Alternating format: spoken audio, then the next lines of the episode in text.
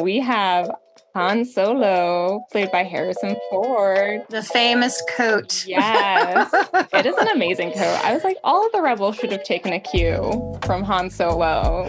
Oh my gosh, can you imagine that Darth Vader would have been coming down to the planet and saw everyone in these nice coats? You're like, hey, yeah, I think that's them.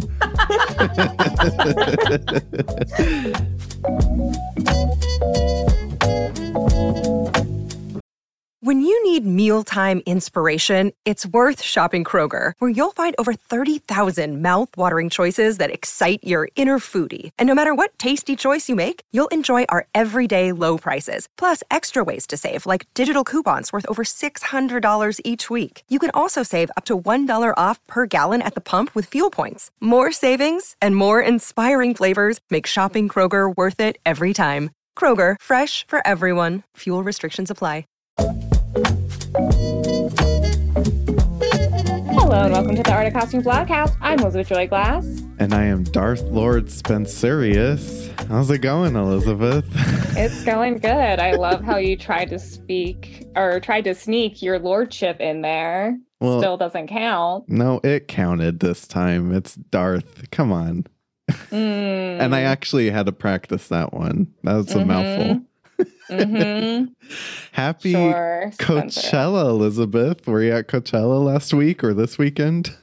Yeah, I went to Coachella, Spencer. You know me. I just got to go every single year. Would you ever go? I feel like we should go next year. I, I mean, I'm not opposed to going. I think it would really, really depend on who's playing, who's performing. Okay.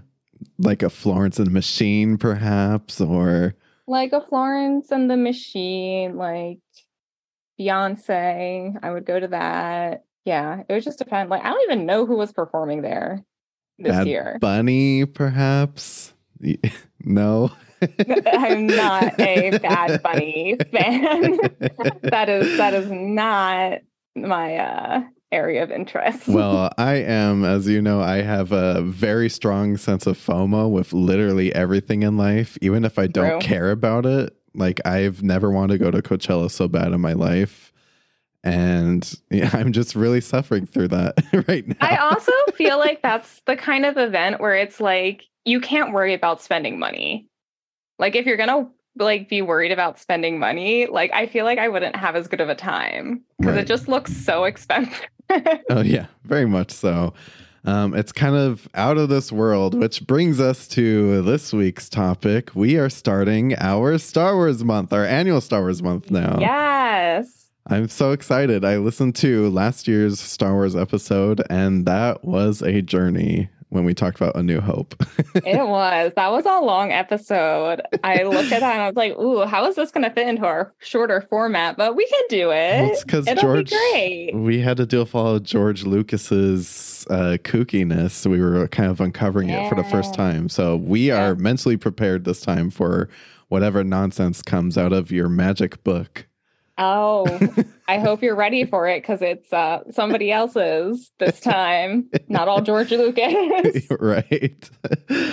and with so much information to cover, we felt like we needed a special co host to help us get through all of this. She is a dear friend of mine, a costumer, a seamstress, just all around. She does everything cool in life, and I'm obsessed with her. Her name is Natalie Lucia. Welcome to the podcast. Welcome. Thank you. Thank you guys. Happy to be here.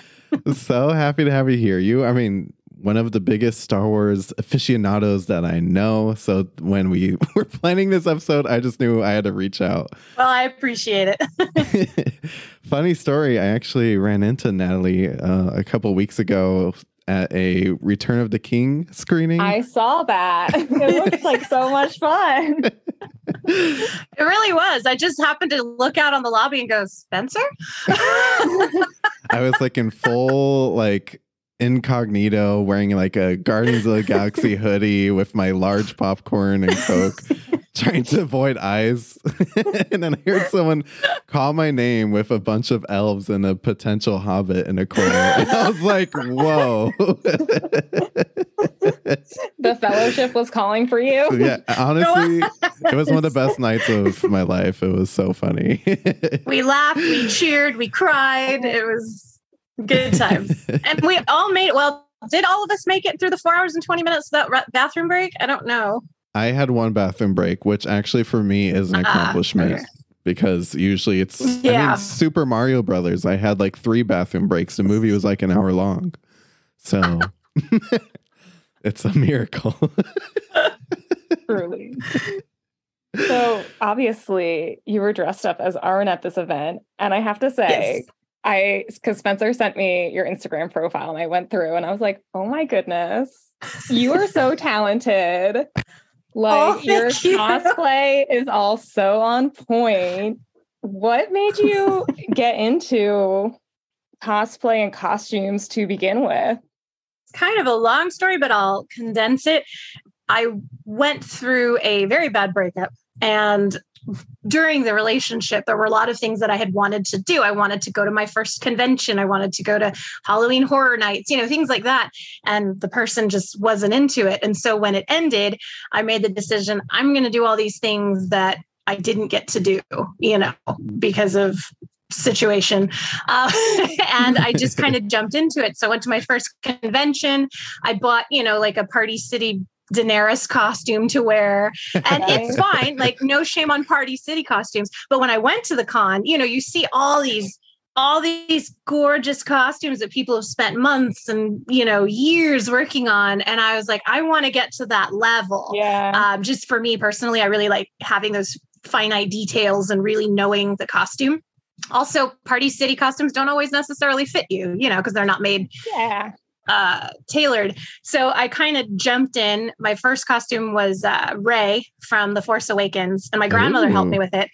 Um, I didn't really know how to sew. I could sew a button. I could, you know, fix a hem if if necessary, but I didn't. Yeah. I didn't really know anything about other than that.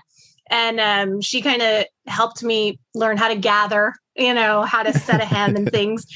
And then Rogue One came out and I wanted to be Jyn so, but I wanted to be a really good Jyn so. And my grandma was like, nope, can't help you. It's too advanced. and so I just kept jumping to find people who, you know, when I asked, how do you do this? What fabric is this? What skill is this? What technique? Um, and just through that, I kind of grew as, as a seamstress and a costumer and kind of kept progressing. And the, the costumes that you're showing here, it's also funny because they all, I learned completely different skills. Like for Cobb Vanth, I'd never done leather work like with the spats. Um, that's handmade saddle stitching that I had to do. It was over 35 hours of work to make them. It's Jeez. all leather. Wow. Um, I'd never done done that before. I was like, I want to learn how to do it. Um, for Arwen, you know, there's no commercial patterns for her costume. There's some that are good, you know, fairly decent, but their simplicity. They're just the the generic ones that aren't always going to follow the correct seam lines and, and things like that. So oh, you didn't I reached out to Arwen other pattern costumers. No, I wish I knew about that. and just kind of uh, you know, jumped into my my Lord of the Rings kick. And so I made most of Arwen's uh costumes. So like the green one, the red and blue, mm-hmm. uh, the blue one, and so on. And then just kind of, I jump around. As Spencer will tell you, like one day I'll be like, I really like that Harley Quinn costume, and the next day I want to make a Padme. so, it's I'm exhausted. I want to make this you. one from Titanic. um, and that's just kind of how I got into it. You are so talented, and I just always blown away. Uh, Natalie messages me all the time, be like, "What do you think of this fabric on this?" Jacket. I'm like, girl, I can't see shit. I don't know what kind of fabric that is, but good luck. You know, she's just so talented and has such an eye, and we're so excited to have you with us to break down. Yeah. I think probably one of the best Star Wars films, maybe right next to Rogue One. I don't know. But um I'm so excited to get into it. Let's do it. Yeah. Let's do it. And Spencer, do you want to start us off with your summary? Sure. Okay. Luke Skywalker, Luke Skywalker, Han Solo, Princess Leia, and Chewbacca face attack by the Imperial forces and its AT-AT walkers on the ice planet Hoth. While Han and Leia escape in a Millennium Falcon, Luke travels to Dagobah in search of Yoda. Only with the Jedi Master's help will Luke survive when the dark side of the Force beckons him into the ultimate duel with Darth Vader, and that is The Empire Strikes Back. That is the Empire Strikes Back. Spoilers from here on out, So I don't know how we could spoil anything for you. The movie's like yeah. 50 years old. Yeah. Came point, out in 1980. So, right. uh, um, yeah. What is that? Uh, 23 years. 40? No, because Return of the Jedi is 40 this year. So, since that came out before, it would be third 43. Like 37? Uh, you guys said there won't be any math involved in this episode, so it is very old.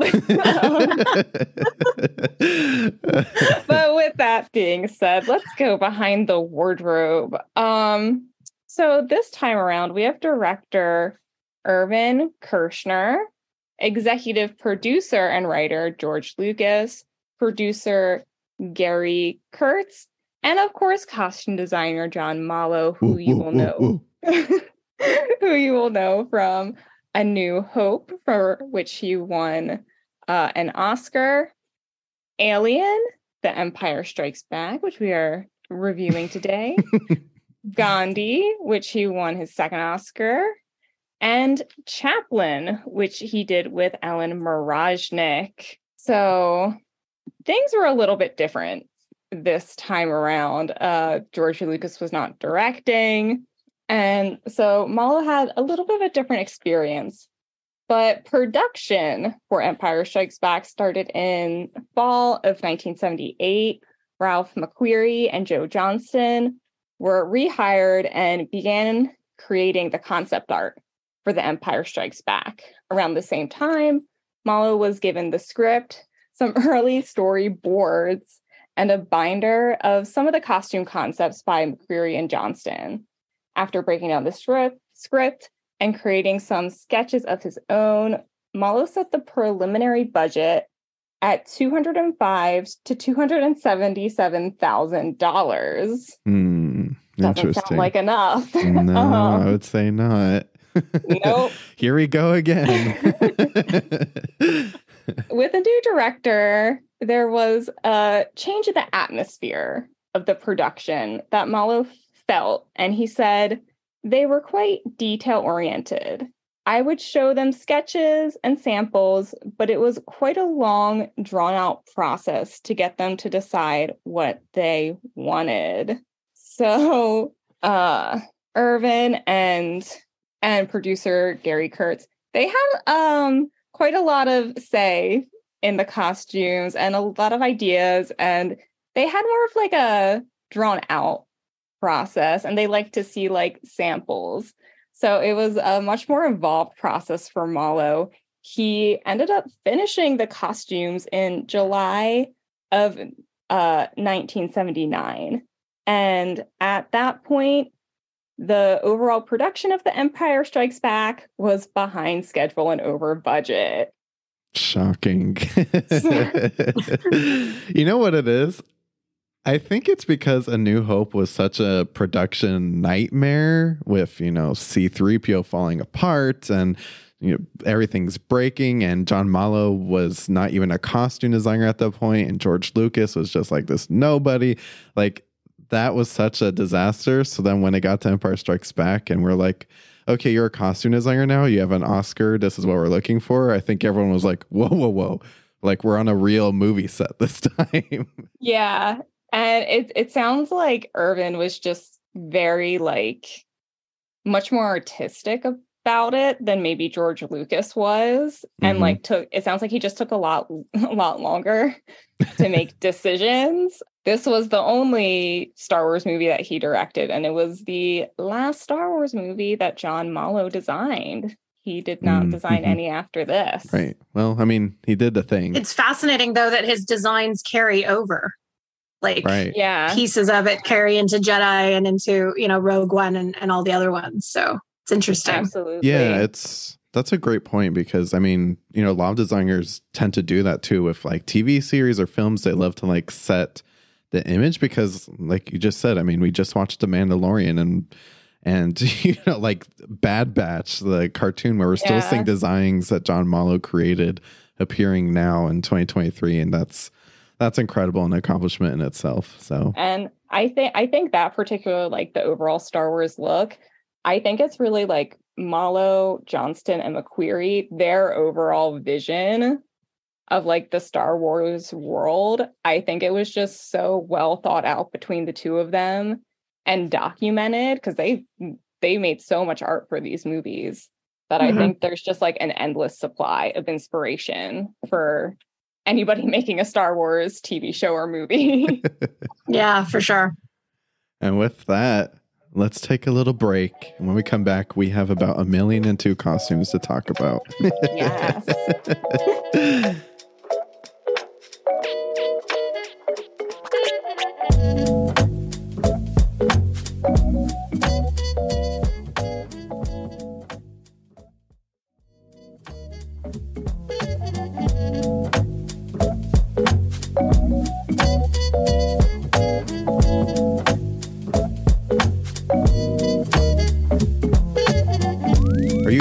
ready to travel to my favorite planet, which is Hoth? I guess sure. so. I'm not a fan of the cold, but yeah, that's true. You would not do very well on Hoth. Me, on I the other wouldn't. hand, it seems like a paradise. It would be for you after the after the desert for all these years. Um, right. Where it's currently like 88 degrees. So it sounds good yeah. to go there. I'm sweating right now. So. Well, I doubt the snow troopers of the Rebel Alliance are uh, at all warm. Doesn't look it. And for the Rebel snow troopers, Mollo said the Rebel snow troopers uniforms are based on logic more than anything else. And this logic was not only a simple design choice, but it was also very pract- a very practical one. Uh, Johnston remembered Lucas wanted everything to look like it was secondhand, kind of thrown together, uh, with several different looks among the troopers. However, for the practicality of manufacturing, they settled on a single design. And while the suits were designed to look warm, they were not. And producer Jim Bloom recalled wearing one of the suits as an extra, saying, The costumes were pretty thin. They were built to work in the studio, not to be out in minus 20 degree weather. The Norwegians were incredibly hardy, and they used to put their costumes on over whatever snow stuff they were already wearing. I know, I know when I was dressed up as an extra, I looked more like the Michelin man than myself with all the layers. That's brilliant. Which I love the I love these looks because it's kind of it's different from what we've seen from the rebels so far, and it's just kind of like a fresh blank palette to start the film. But what's also interesting, I I had mentioned um I'd worked on a couple of these for people base and I for myself. They're made out of cotton. The outer um the long sleeved part because there's three sections the outer is just like a hoodie it's got a hood and then it's it's lined cotton which is not warm at all. no. I I guess I never even thought of it before. I, I've seen, you know, this scene a thousand million times. And I guess I know, I just always assumed it was like warm and everyone's having a good time. I for some reason just believe this scene wasn't possible of not being perfect in every yeah. sense of the form, but everyone's probably miserable. I never thought well, of it like that. they were fairly warm. Amalo did buy everybody like really good waterproof shoes because mm. mm-hmm. he was like that's like the the easiest way to get a bunch of miserable actors out in like in Norway with wet feet. He was yeah. so he like kept their feet warm and dry. Uh the rest not so much. And I was kind of confused by that quote at first. I was like thin, like thin fabric cuz like you see them out and it like looks bulky but when he says like oh they were putting it over existing like snowsuits it's like oh okay that's where that like bulkiness comes from Right. And you want to talk about just random, like when was this movie made? Their snow goggles are um, like Olympic snow ski goggles from the 80s. So you can't really find them anymore. Um, really? And that's why they're all sold out and super pricey on eBay now because they also have those distinct color lenses, um, the yellow yeah. lens, which is also really difficult to come by. So that's why you don't see too much of these particular costumes because a lot of the detail work. You know, they, they don't sell them anymore. If you can find them, it's considered vintage now and really wow. overpriced. This is why you're here because I would never ever come across that fact. this is fun already. That's the kind of information you get from cosplayers because they they've already researched everything because yeah. they tried to make it. yeah. And then the greeblies have no purpose, like yeah. none at all, except to look decorative. Um, yeah. so that all, one yeah, all of those are like 3D printed for most people because again, we don't know what they were. Um, sometimes we can look at things and be like, "Oh, that was taken from a camera," you know, or that was taken from a, a razor or whatever. Yeah. Uh, but these, as far as I know, no one's been able to identify what they actually are from. So everyone who has them now is like, "That was 3D printed because we don't know what it was." yeah, I, I remember reading about that like when we did the first movie, and like they didn't even know what they were doing. They were yeah. just like, "Oh, let's stick." This. Nobody knows, but it's provocative. Uh, yeah. oh, well, with that, we have to talk about our favorite leading lady, yes. the incredible Princess Leia, played by Carrie Fisher, who we all love dearly. Yes, this is one of her best looks ever. Truly. And it really is. Mollo wanted to follow the same monochromatic color scheme that Leia had in the first film, but make it more like battle ready, giving her the snowsuit that she wears through most of the film. And after receiving the jumpsuit from Rocket Sport, a British British ski wear company, um, Mollo's team had to quite the job of breaking it down to look lived in and keeping it that way, as Rosemary Worth, Carrie Fisher's dresser, recalled, saying, when the costume was washed in the evenings, I would have to recreate the breaking down pattern for the next day. I found it difficult at times to keep track of the continuity.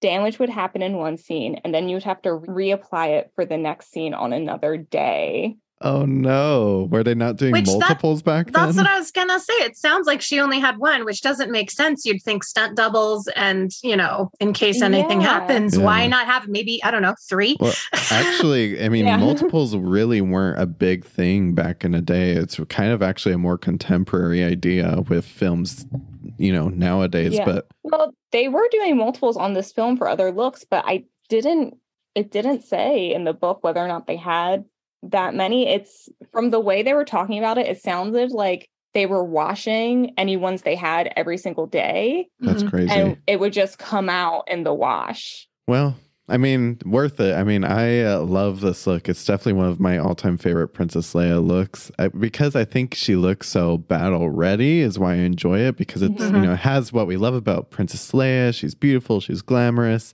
but then she's also powerful and ready to like kick your ass in a moment's notice, you know? So And I have a fun detail note about this one because I also made this one.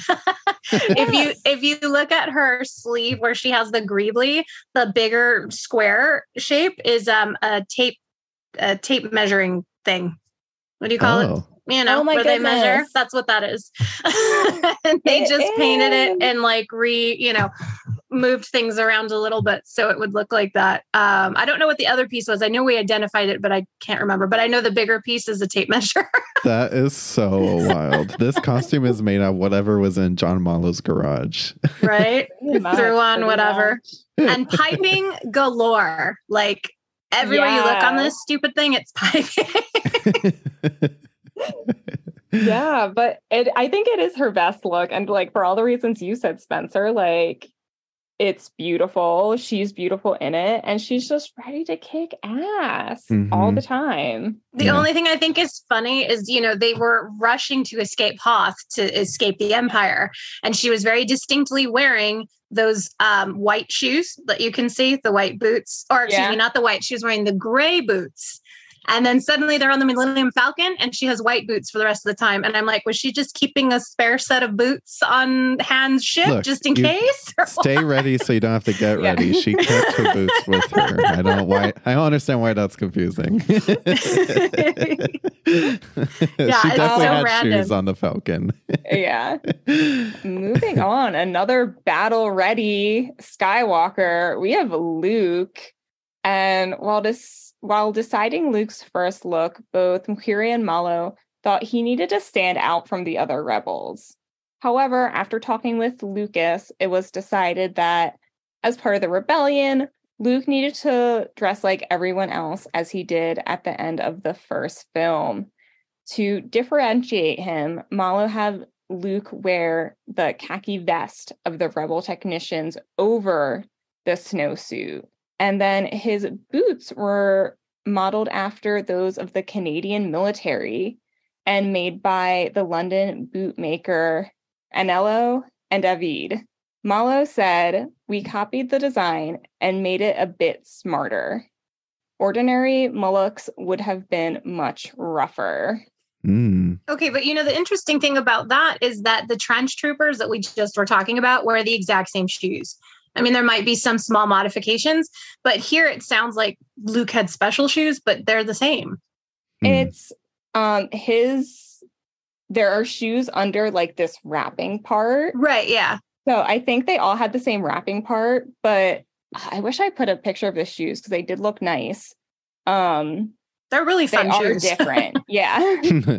That's interesting. I was always interested by like the rag that was coming off of his goggles. Like as long as when I was a kid, I was like, he's such an interesting headpiece. I never quite understood it, but it's like so iconic to me. You know, when I see that, I'm like, oh, that's Luke Skywalker from Hoth. Like that's what It, look, stands it out. looks to more me. like he should be on the desert, right? Like he's going to wrap it around like Egypt or something. yeah, like Lawrence of Arabia Yeah. something. Yeah.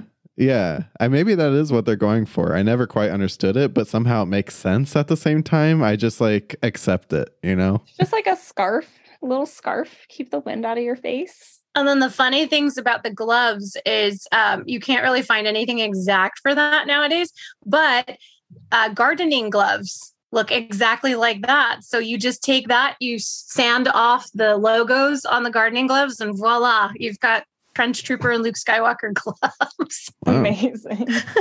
I'm gonna do that after this. Somebody who had no interest in looking like he was uh, part of the Rebel Alliance, we have Han Solo, played by Harrison Ford. the famous coat. Yes. It is an amazing coat. I was like, all of the rebels should have taken a cue from Han Solo. Like, he is a snappy dresser. Oh my gosh, can you imagine that Darth Vader would have been coming down to the planet and saw everyone in these nice coats? You're like, hey, yeah, I think that's them.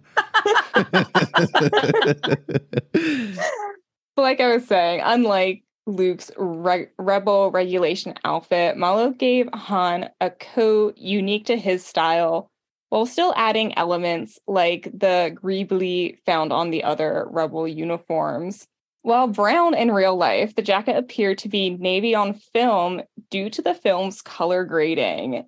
And subsequently, toys and other merchandise depicting this look often made the coat navy. oh, damn it. Yeah, the infamous coat from hell. Everybody's like, it's brown, it's blue, it's brown. It's, I mean, coming to blows over the color of a coat. It's hilarious. I thought that was so funny because I was I had always thought this was a brown coat.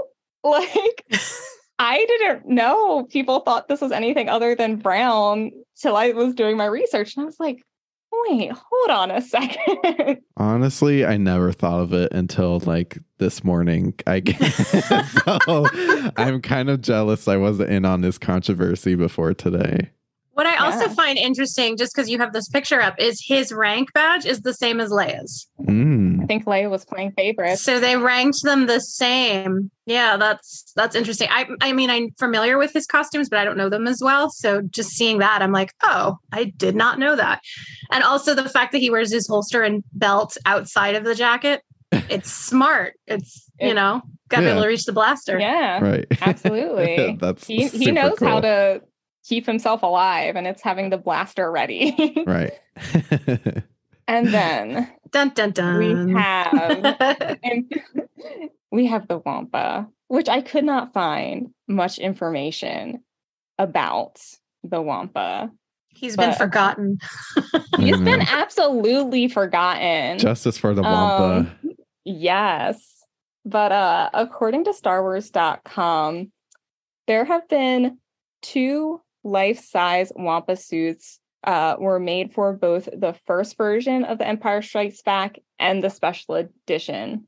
Des Webb donned that outfit first, but because the costume was so heavy and cumbersome, he had trouble with overheating. for the special edition, Howie Weed came up with a new design for the suit and shot fresh footage that was mixed with the original scenes from the film. That is so crazy. I can't believe they did that. I am a big fan of the Wampas. Like I remember being as a kid thinking this was like the scariest scene in a movie I've ever seen. I just yeah. every single time I've like got to look away. But seeing pictures of the suit of how massively tall it was, I mean, we need to find I hope these aren't sitting in someone's garage somewhere or I will scream. They probably are. I mean, in the picture we're looking at, there's the dude holding the Wampa's arm, and he's half the size of the Wampa. So, how yeah. tall is it? You know, he's at least 10, 11 feet tall. That's, That's huge. Crazy. Yeah. yeah, I don't understand the construction. It's it's incredible. Yeah, I mean, like I understand, like because it's part puppet, part wearable costume, but like I just always assumed it was like a full like puppet, like that there was someone like behind the scenes, not in the suit. It's so funny that Natalie mentioned the man holding the arm because I didn't I didn't realize that was a man, and now it looks even more ridiculous. It's like did you this, think it was? I just it didn't. My eyes are playing tricks on me. There's like this. I think it's like a it's like a little thing holding onto this big suit, and now I'm like, oh, that's a person. you know? Yeah. it's so big. Yeah, I mean, look at his hand. His hand is holding the Wampa's like paw, and the paw yeah. itself is like what four times bigger than the guy's hand. It's crazy. Oh, yeah. This thing, like that's amazing. I would not have thought this was such like a large piece because you just think like, oh, it's like the 70s. They it was probably like smaller. And they just made it look huge. Yeah. It's like, no, it's just it's just huge. You mean it was... not forced perspective? yeah. That's what I was thinking. Like it's a Lord of the Rings trick or something. uh wow, that's great. What was not ever forced perspective was the uh, Imperial Snow Troopers, which I always thought these guys looked so cool. Mm-hmm. Yeah. The Imperial Snow Troopers were simply supposed to be stormtroopers outfitted for snow. However, Johnston and McQuarrie had a lot of ideas and a lot of direction from George Lucas. Uh, Johnston recalled a very specific reference Lucas made, saying, When George began working on the snow battle, he showed me an Eisenstein film called Alexander Nevsky. In his invasion scene, where you see a huge Russian army coming across the plains, he really liked the idea that you saw these things coming in and you didn't know what they were yet. Lucas also wanted the snow troopers to have a samurai feel about them. And Johnston said he didn't want it to look Japanese. He just wanted it to have that multi layered look. By the time McQuarrie and Johnston finished the concept art, all John Mollo had to do was make very few practical changes uh, to bring these illustrations to life. I love that. And, you know, we talked about this before, but, you know, John Mollo and George Lucas, uh, Ridley Scott, they were all super inspired by samurais at this time. You know, we see that mm-hmm. in Alien, we see that in the first Star Wars film. They were talking about doing it for the Dune movie that they never made. So it's, I can't believe that this trend is still continuing into uh, Empire Strikes Back. I mean, it's super cool. They are like the coolest to me uh, mm-hmm. stormtroopers besides the Praetorian Guards, which we just saw in The Mandalorian. So, um, yeah, super exciting know, costumes.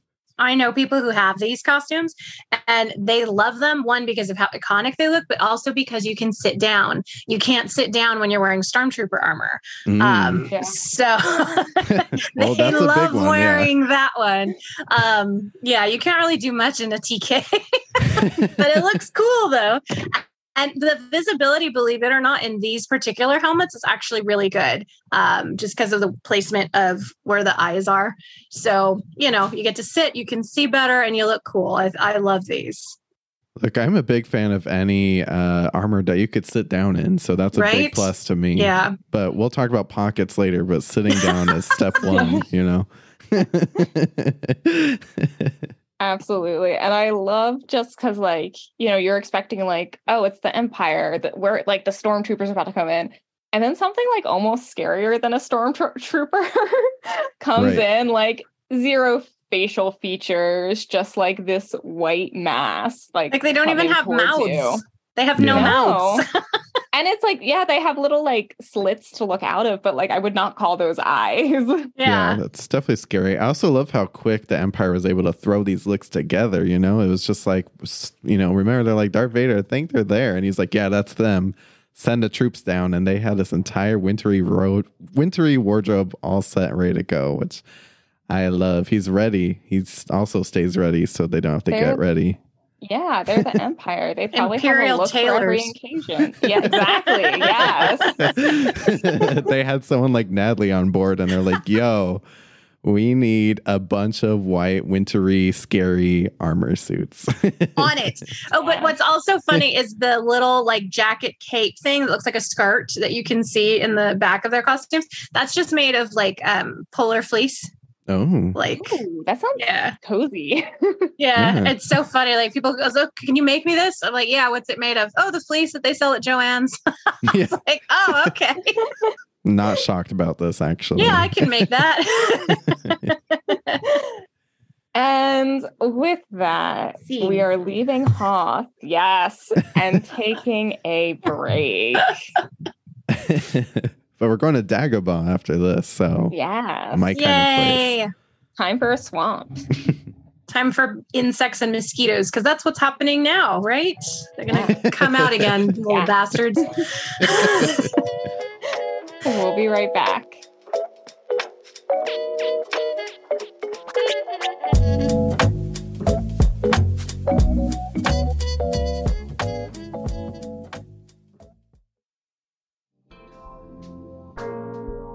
What's up, costume nerds? This is Spencer, co host and producer of the Art of Costume blogcast. I love the simple things in life free parking, air conditioning, and a nice, comfortable hoodie. If you feel the same way, then I'm here to let you know that if you wanted to support our show, you can head over to theartofcostume.com slash podstore. There you can buy awesome blogcast merch through TeePublic, such as t-shirts, hoodies, coffee mugs, and stickers. We even have a baby onesie for all those baby costume designers out there. To get your merch, head over to theartofcostume.com slash podstore. Thank you for all your support.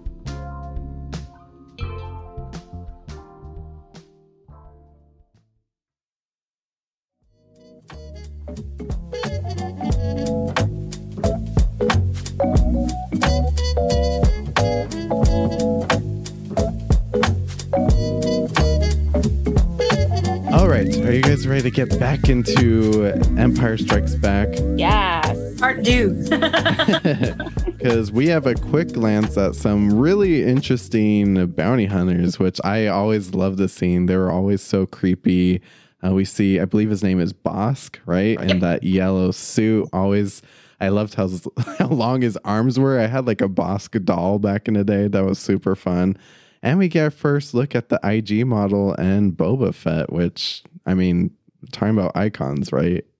Okay, but also I didn't know this, but okay, so if you look at Bossk for a second, he's wearing a white flak vest, which is what the X-wing pilots wear, Mm-hmm. which Mhm. I find interesting. And then his belt is an X-wing pilot's belt, and so is that um, silver belt too. So they just repurposed probably pieces from the X-wing pilot costume. Yeah. Or I he went to like the thrift store and found it. You know? Yeah. Or, Or- he uh, took one out. Yeah, that's what I was gonna say. He captured one and is like, I really like this vest. Yeah. Uh, more importantly, we have a Han Solo outside of his Hoth coat. And for Han, they really wanted to maintain his independent nature from the first film. So Mollo decided to keep the overall Han aesthetic the same, changing it, uh, changing it up only bits and pieces here. Uh, the red stripe on his pants uh, is now a bunch of like little yellow horizontal stripes, a new style of white shirt, And the jacket just mimics the style of the vest he had in the first film. Mm, that's interesting. Yeah, I guess I never put it together, but it is like very uh, echo of what he wore in the first film. I love the wrap of the white shirt. I love it too. And it's just like, it's a more like, it's less like scoundrel Han and more like responsible Han. grown up. yeah, he's grown up. He has yeah. things to fight for now. But he's even still, if he says he doesn't. He is still kind of like the bad boy Han, though. He he still has his oh, cool yeah. like hot pants, you know. But he is yeah. a little bit more grown up. his hot pants. Harrison Ford in some hot pants. Yes, I'm here for it. yes. But I particularly like the the shirt on this one, especially because like obviously there are no fasteners shown in Star Wars. And I just think I find it fascinating how they made this kind of shirt without showing fasteners.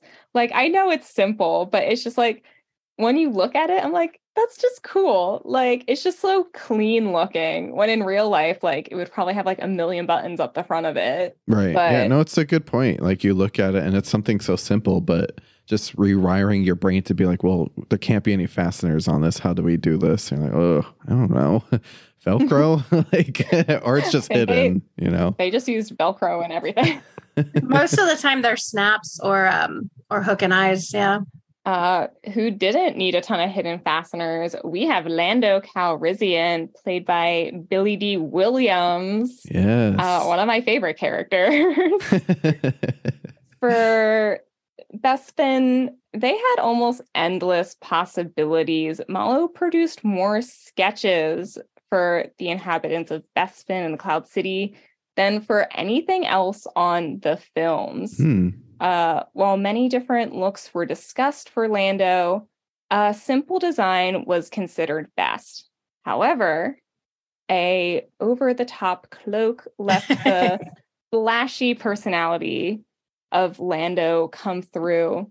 Uh, it's made of a blue felt and is lined with the reverse side of a dragon printed silk. Wow, interesting. I would not have guessed. yeah, it doesn't look like felt. It does not look like felt. And I thought this was just like a silk, like paisley pattern. So I was like, it's the 70s. Paisley's all over the place. Right. I always loved the cloak. Um, you know how I feel about a good cloak, cloak or a cape. Um, but what makes it so like flashy and Lando is that collar. It to yeah. me, it's giving like almost like a Dracula type collar you would see in like a yes. Party City cape, which makes it so fun to me. It's kind of campy and Billy Dee Williams gives it such a style with that cloak. Uh, definitely one of my favorites too. But also, he just like his swagger. Whenever you're putting a cloak on, you have a different way of walking so that it flows. Yeah. and he does he does such a good job wearing this costume. You know how they always have that saying that like some people wear the costume, but sometimes the costume wears you. Um, he wears it like yeah. he owns this costume. yeah. There's nothing been said more true on this podcast. nope. Nope. he wears that costume. I especially love like the stills. I just just from the screen test where like you could tell he's like loving this cave. Yeah. I just want to know what music was playing in the background when they were shooting these. right. Oh, something very fun.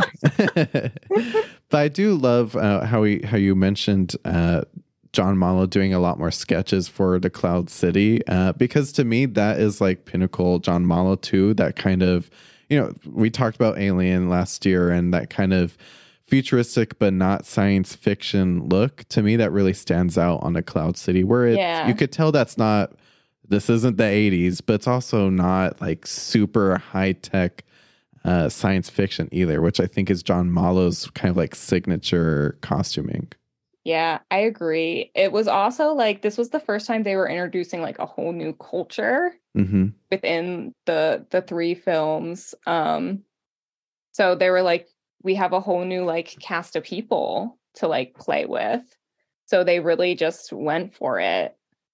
Another look from the Cloud City is Leia's dinner outfit. Such a good one. And it's such a good one. And Lucas imagined Bespin to kind of have like an Art Deco aesthetic. And it is clearly shown in the new outfit Leia is given.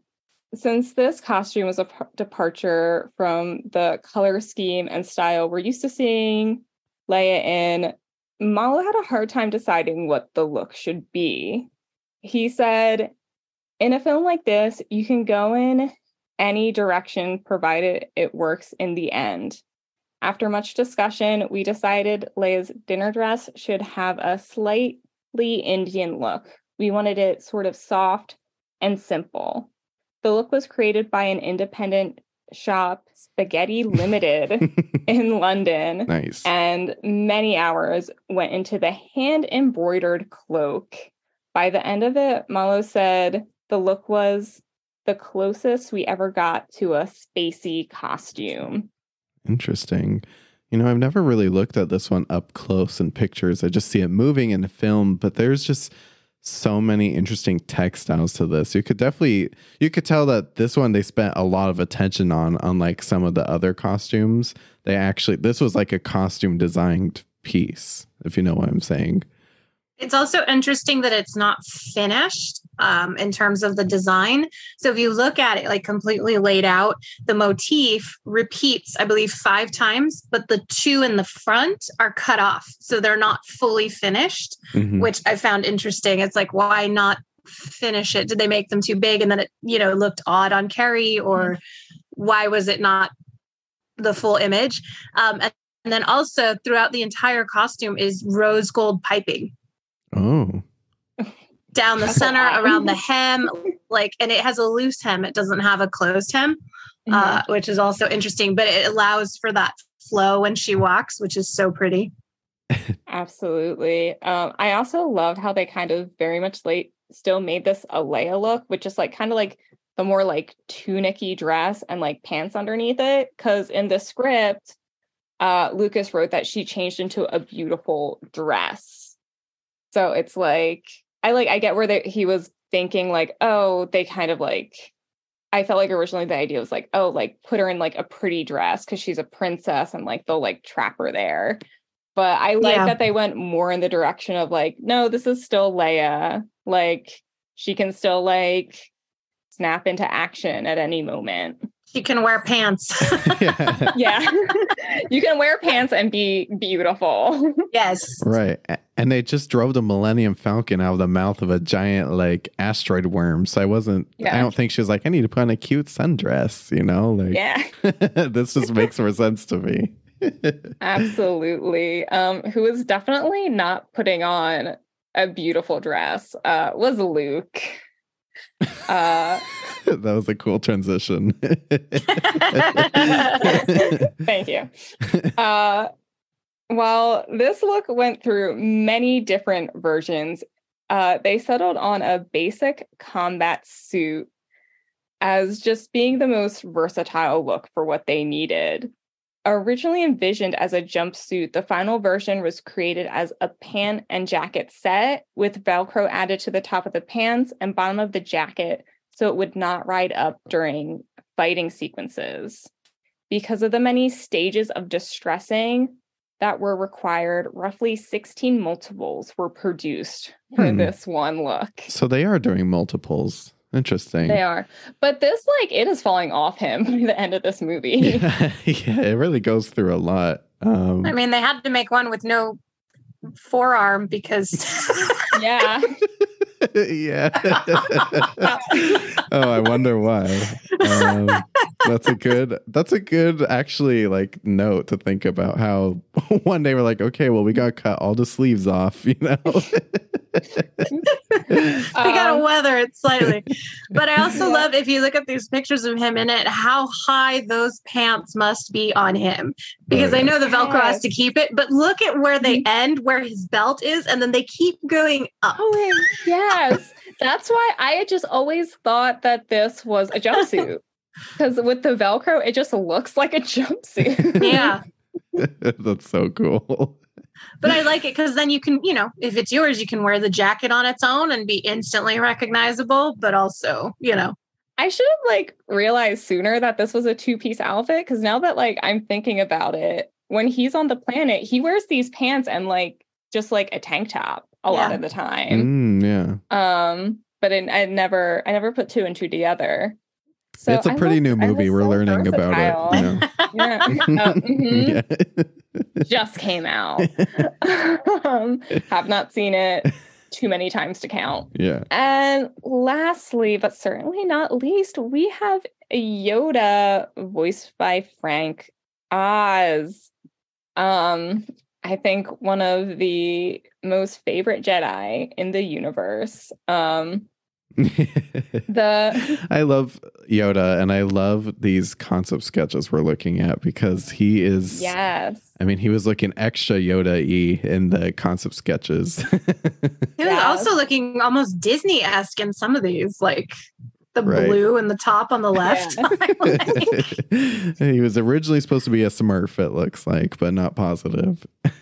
well, what um John uh, Johnston and McQuarrie were working off the script where Yoda is described as a wizened little thing dressed in rags. so that's what they drew, I guess. yeah, well, and that's where we were.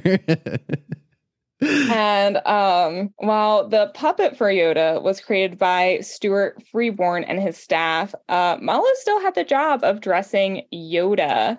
And he took a cue from Ben Kenobi's wardrobe and created just a basic brown tunic and a raw silk kimono for Yoda and just distressed it to look as aged as possible. I'm for all these years, I had no idea that a costume designer designed a costume for Yoda. That's really cool. I I guess I know, I don't know who dressed him before, so that was really cool. it makes sense though, but it's kind of funny now that we have Grogu. You know, like with Yeah. armor and, and all this other stuff. It's like Yeah. poor Yoda just had a one rag. I one ring Here's to walk a around in. brown potato sack Yoda enjoy. but so Yeah. kimono, I mean that's kind of nice. Oh, Yoda. Yeah. Oh, yeah. Oh, yeah. It, when it was made, it was excellent. The best the Jedi could offer. Gotta leave Coruscant, man. Order 66 was coming down. yeah. yeah. He had no time to pack. But with that, we have come to the end of The Empire Strikes Back. oh, such a good film. I mean, it's one of the best. It never gets old. I could watch this a million thousand times, and here we are still learning new things about it. So it's the gift that keeps on giving. It's so funny. I have a friend who has an Empire Strikes Back Darth Vader costume because obviously Vader's costume changes every movie. And I'm I'm paraphrasing because I I don't remember. It's been so long. But I asked him. I said, "Why Empire? Why not Jedi? Why not the New Hope? You know, why Empire Darth Vader?" And he said, "Come on, it's like perfect movie. Dude has son, goes out. Dude comes, son comes back." Son tries to kill me. I, I cut off his hand. It's perfect. Like It He kinda It's, it's beat, a beat, beat. beautiful family film. Absolutely. All right. and it really is like peak Darth Vader because to me, I feel like he's at his like best in this film until honestly Rogue One. Like this is the coolest Darth Vader appearance to me. So, um, are you ready to play our favorite game? yes. Now you know how the you ru- know it. you know how the rules go, right? Daniel, hit the track. The one costume to rule them all. Okay. Uh I will go first actually. My favorite costume, we didn't really talk about a lot, but that's because we have a lot of fun uh, scenes coming up for this guy in the future. But I just love the Boba Fett armor. Just the first time you see him, just standing there, barely saying a word, not doing much walking, but just the mystery of seeing Boba Fett. You just know, like, ooh, this guy's dangerous. But what is that armor? It's so different unique, but then also kind of reminiscent to the stormtroopers. It just to me had a lot of like storytelling in it that was yet to explore. And that's like so exciting in terms of costume design. It really had to do a lot of the work uh, actually for Boba Fett. So definitely my one costume to rule them all. But I will say that the Wampa costume really jumped up there at the end. I mean, I just didn't even know that existed. honestly, if I knew that before we started, that probably would have been my one costume. I I agree. Um and I love what you say that like the costume had to do a lot of work. Cause I guess like at this point, like the Mandalorians aren't a thing. And it's almost like they developed that whole like Star Wars culture from this look, hmm from this costume. Yeah, I'd say so. I mean, I'm not going to speak for George Lucas, but No. you know, I have a lot more respect for this costume now that I've made Cobb Vanth, um, just because it's a lot of those pieces. Um, but one interesting fact that I don't know if you know, he's wearing a scuba harness. I think it's what it's called under to hold the jetpack. oh, lovely. Yeah. So there's a whole harness thing involved that they have to wear, and then the jetpack hooks on in invisible openings at the top um, to keep it in place. That thing is really heavy, actually. I'm sure. I mean, it always seems to go wrong and twirl into pits and stuff. So, yeah, but I agree. It's it's a really fun costume. yeah. Elizabeth, what is your one costume rule them all? Uh, my one costume to rule them all is Leia's Hoth look, and really just her primary look for this film. Um, like we said before, like it's elegant, she's gorgeous in it, but also like she can kick your ass as soon as she needs to. And it is like one of her most iconic looks. So that is my one costume to rule them all. Yeah. I mean, when I think of Princess Leia, I tend to think of this look, not the look we're going to see in the next film. You know, I think of this Huh. look.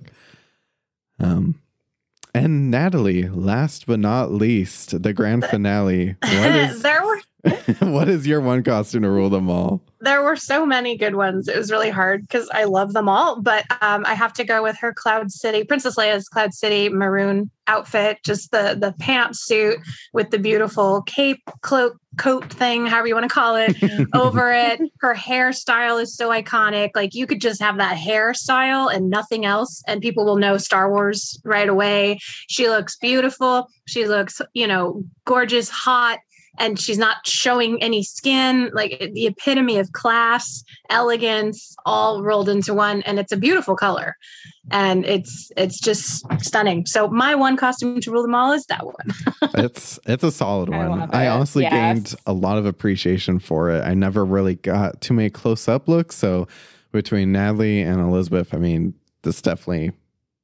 killer costume. Absolutely. And if you want to tell us what your one costume to rule them all is, you can leave us a little voicemail at 626 515 1826 or email us at the art of costume blogcast at gmail.com. thank you all so much for listening. And thank you to Natalie for joining us. This was so fun. Thank you we love your insight and Yeah. uh, we hope to have you on again in the future because you have so much fun costume knowledge. You seem to know things that are just random and specific, which is why I'm obsessed with you. like, well thank I, you my friend I could not stop staring at the measuring tape thing once you brought it up. I was like kind of tuned out the whole time. I just kept staring. now you're gonna go get your measuring tape and be like hmm yeah. Spray paint. where where can all of our listeners follow you? Um, I'm most active on Twitter, TikTok, and Instagram. On Instagram, I'm Leia Aurora, like Princess Leia, because she's my favorite princess. So Leia Aurora. And then on um, TikTok, it would be Leia Aurora 14. So the number 14. And on Twitter, it's Movie Lover for Life. Nice, nice, nice. I'm Nice, glad. nice. It's so good that you have that memorized. Thank you again so much for joining us. And Elizabeth, next episode, we're going to continue the Star Wars theme. We're taking a deep dive into all three seasons of The Mandalorian. So make sure you all go and catch up on the final, well, not final, on the last few episodes of season three. Um, so good. If you haven't seen it, definitely worth to watch. It ended strong. And until then, follow us on Instagram at the Art of Costume Pod, TikTok at the Art of Costume, merch store at the artofcostume.com slash pod store. And don't forget to leave us a five star text review on Apple Podcasts because it really does help. And Yes. finally, may the force be with you. May the force be with you. And also with you. Thank you, everyone. The Art of Costume blogcast is hosted and produced by Elizabeth Joy Glass and Spencer Williams.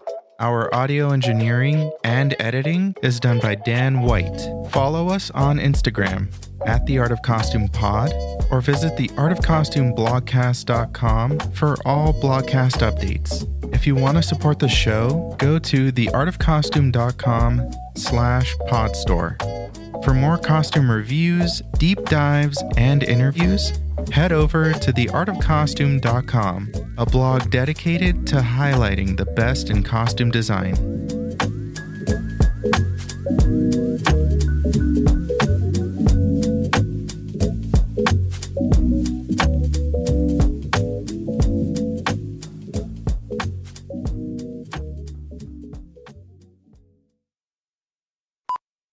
Did either of you play Star Wars Battlefront?